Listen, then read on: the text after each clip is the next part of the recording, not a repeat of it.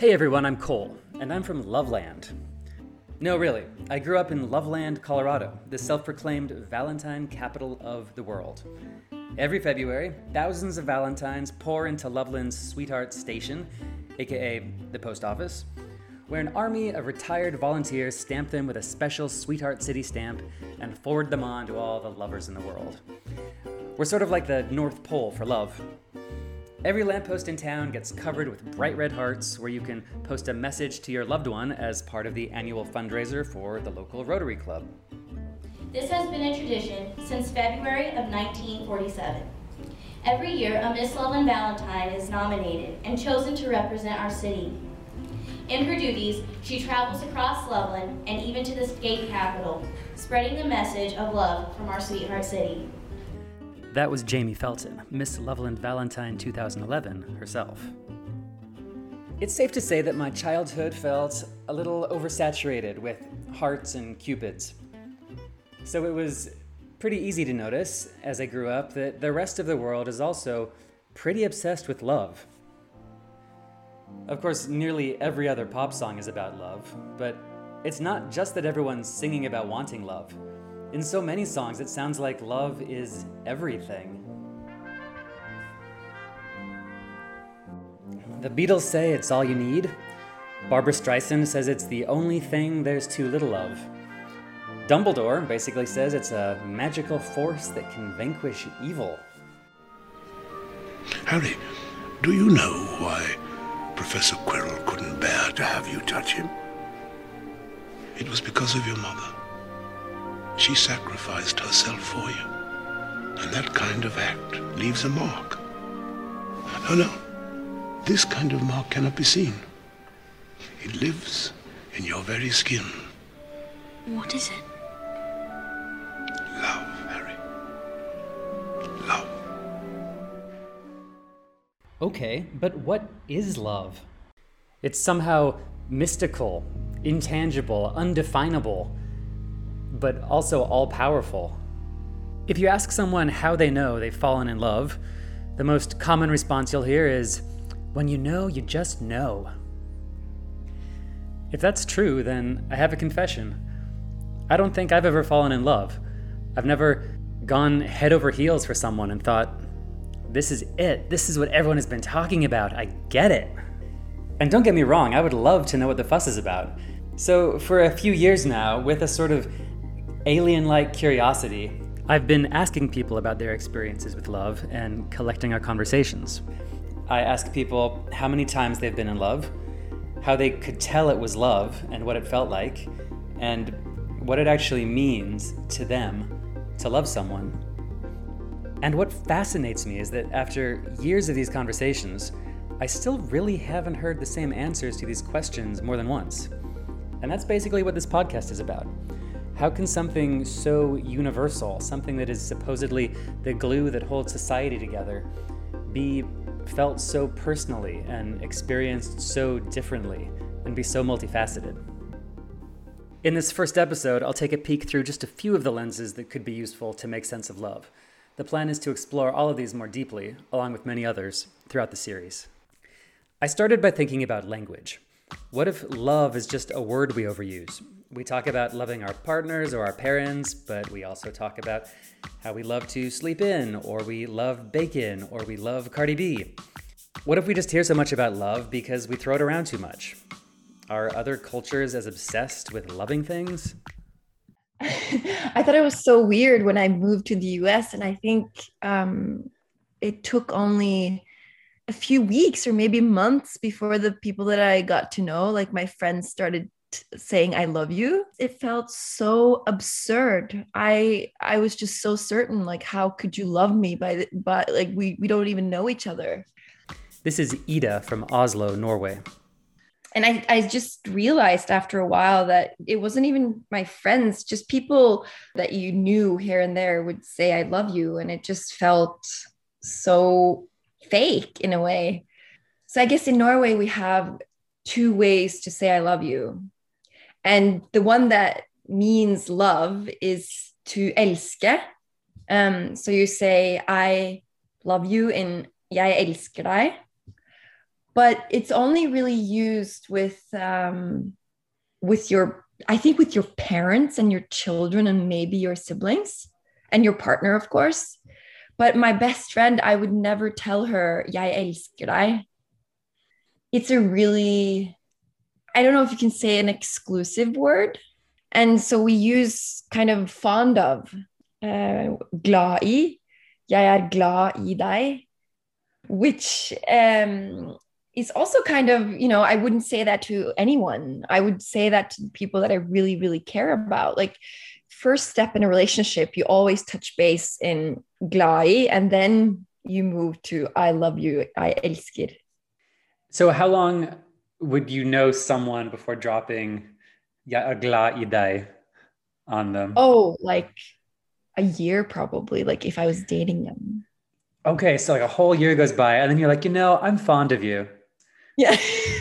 yeah. And before you say jeg er glad i deg, which also means a lot, it means love in a way, you say I like you. Jeg liker deg. I mean, even just the step saying I like you is a big, you know, I think I like you. So I think in the first few months when I told Ruben, I, I think I like you, he he didn't respond with the same. Ooh. Yeah. So, in case you're keeping track, in Norwegian, you maybe risk telling someone you like them after a few months, finally saying you're fond of them after a year, and then by the time you're deeply in love, you don't even have to say the real word. But this is Scandinavia, infamously reserved, stoic, icy.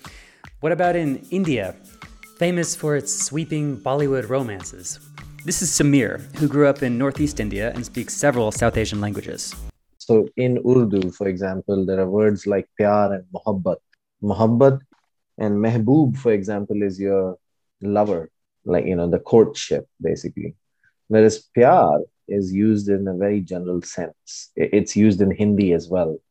And pyar is, you know, you can say pyar, love to anything. Like, you know, I do pyar with food, I do pyar with my parents, pyar with Cole. Ah, stop. yeah, no, seriously. That- I mean, you is can say that to anything. We'll dive more into the languages of love in future episodes, and you'll also hear more about Ida and Samir's love lives. But English speakers could certainly learn to use a little more nuance when describing feelings of love. In fact, the idea that there are different types of love is supported by science, particularly neurochemistry. I spoke with Jake, a biomedical science student who's a bit of a human hormone research nerd. He told me that love can actually be measured and quantified in the human body, but that it shows up in two distinct phases, which look and act completely different. You have the attraction, where you're getting sweaty palms and fast heartbeat, the obsessive thoughts, and it's got a very distinct kind of neurochemical profile. And then you've got attachment, where it's really content and loving and warm and secure, and that again looks very different. So let's take them one at a time. How does the uh, attraction look neurochemically? So parts of your brain are lighting up that's to do with your mesolimbic system, which is your reward system. Dopamine is kind of the big player in that one there. What dopamine does is it uh, it makes you feel good when you're doing things that uh, your brain kind of thinks it should be doing. And the easiest way to describe it is it's uh, kind of drives you to behave in ways that keep you alive and keep you reproducing. Can you give an example, a, a non love related example of this reward? Eating's a good one. So if you can walk into a restaurant and smell the food, you'll probably be feeling a bit of a, uh, a dopamine release there. And when you finally get that delicious food and you're enjoying it, that's that's a big hit. And of course, eating being quite important for survival, um, your brain wants to keep you uh, keep you doing it. Jake tells me that the more uncertain a reward is, the higher rush of dopamine you're going to get. Apparently, you'll find the same dopamine spike in someone who's newly smitten as you'll find in a gambling addict. The other big one is serotonin, but it's less about a flood of serotonin and more about a lowering of serotonin. When you've got lots of serotonin in your system, it's kind of like a mood stabilizer. Like when your serotonin is good, then you're content. And when your serotonin is low, your sense of stability, your sense of control really falls. You become quite obsessive. Studies have been done that kind of show the brain of someone that's newly in love is neurochemically quite similar to the brain of someone with obsessive compulsive disorder. so it doesn't sound great to have just fallen head over heels for someone if your body is actually depleted of its ability to maintain control. It sounds like it turns you into a mess. It's uh, it does make you a mess, but it makes you a, a very happy mess. So, when your dopamine is through the roof with the promise of something great, and your serotonin, which normally gives you some common sense, has plummeted, you might do something crazy like stand outside someone's house and sing really bad love songs.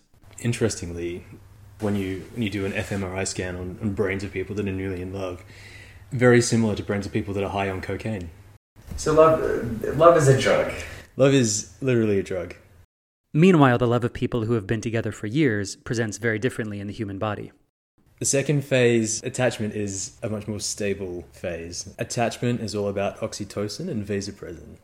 You can really measure um, monogamy in mammals, at least, by the distribution of vasopressin receptors in certain parts of the brain. Out of all of the mammals, something like 3% of them are actually monogamous. And the things that they have in common is, uh, is kind of a larger amount of vasopressin receptors in the right parts of the brain. What mammals are um, are monogamous? I don't. I, I, do humans make that list? uh, technically, yes, they do make the list. I'll dive more into phase two in later episodes, including the poor field voles whose vasopressin levels have been messed with to research monogamy. And for what it's worth, Jake tells me that he's personally experienced the first phase of love six times in his life, but the second phase only three times so far. One thing that surprised me was the physiological link between survival instinct and falling in love. I hadn't really thought of love as a matter of survival. The drive to reproduce, maybe, but not romance. But Lou Delane, a developmental psychologist, thinks that's the best way to explain love. Well, from a psychological perspective, love, the closest kind of psychological concept would be what we call attachment, which is an essential human need and it's from in the womb all the way until we die. We need attachment, and attachment is a close, caring bond with another. Obviously, when we are infants, we are absolutely helpless. and if we don't have the safe, secure care of an adult, we will die. That's the reality. so, initially, attachment is survival because you just need someone else there absolute survival. Yeah. So it's it's that's and that's why it's so hardwired. You know, again to make it very cold and scientific, it's wired into us to seek out attachment because it stops us from dying.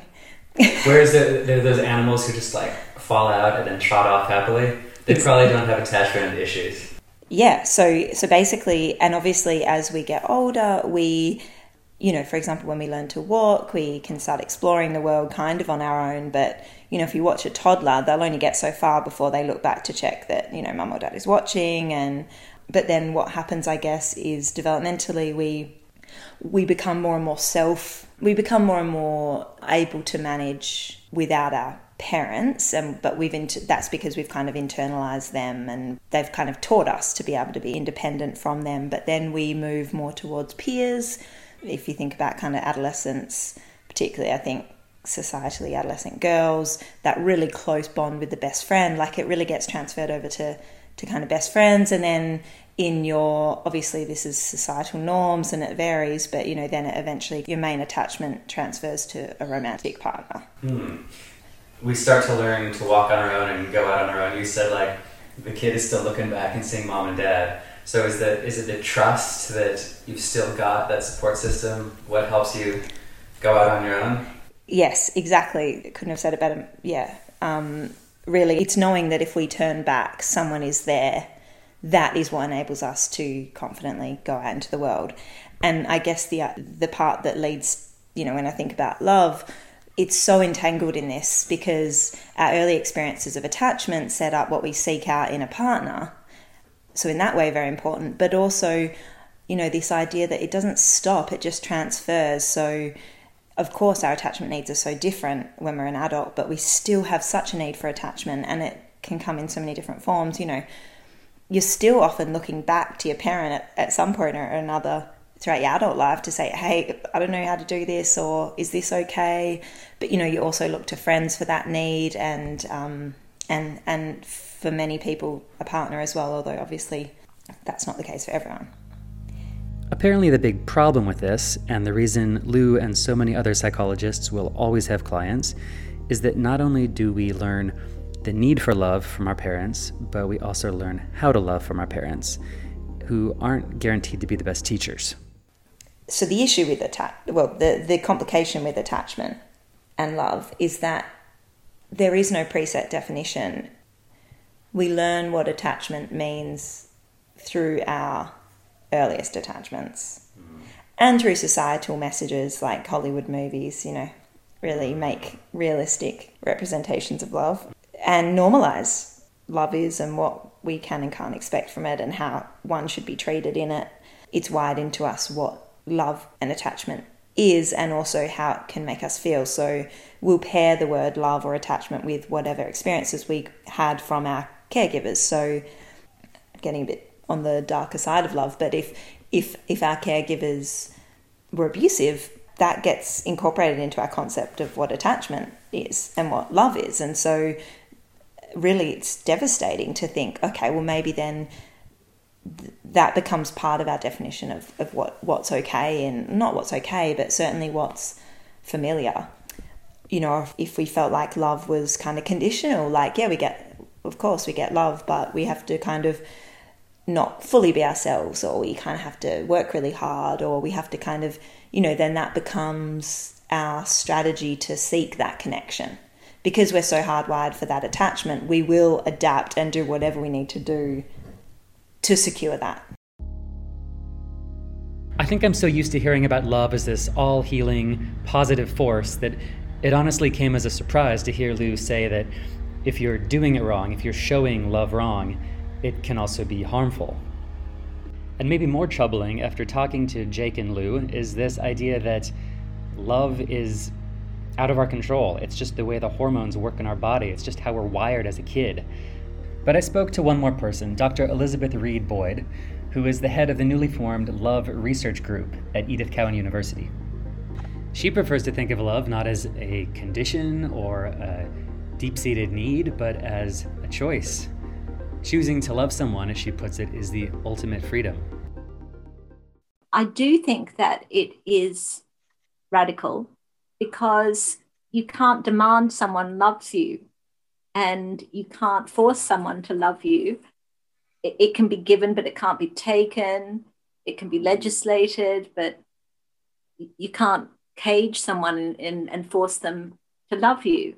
So it, it, it is extraordinary in that sense. Maybe that's a romantic point of view, but, but probably it's just a hopeful point of view and an idealistic point of view, like friendship friendship's a gift. You can't force anyone to be your friend. So it's a it's one of the few things that we can conceptualize as a free gift. And I see love as the same the same thing.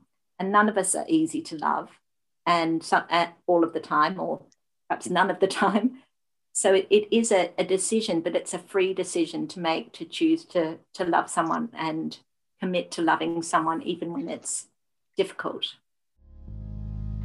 I have to admit that I hadn't really thought about this concept of giving love as a gift. When I started these interviews, I was stuck in my own head, thinking about how someone made me feel, whether I loved them. I hadn't even conceptualized it as my chance to offer love to someone else. And in this podcast, I'm going to be talking with people who have chosen to give love, who have chosen to receive love, who have found it in unexpected ways, even revolutionary ways. I'll be getting details from Ida, Samir, Jake, Lou, and a lot more. If the ability to love is universal, there are still as many ways to experience it and express it as there are people on the planet. And maybe that's behind one of my biggest questions of all. If the most exciting thing about love is how it just makes you go crazy for one person, how one incredible somebody can become your whole world, then how is love also the thing that unites the world, that shared thread of humanity that connects us all. Two different people who I interviewed from southern Africa about romantic love both brought up the concept of Ubuntu. This is Shelton from Zimbabwe. Our culture, we've got this thing called Ubuntu. It's called togetherness, right? So, by nature, we are loving people. Okay, so we're a community, or to everybody, you know, I love you, dokuda, right? You're part of us, you're part of the community. To me, this societal togetherness and the desire to shower so much love just on one person seem like almost counteracting forces. But I've still got a lot to learn, and we'll talk more about this next episode. So thanks for listening, and let's talk again soon.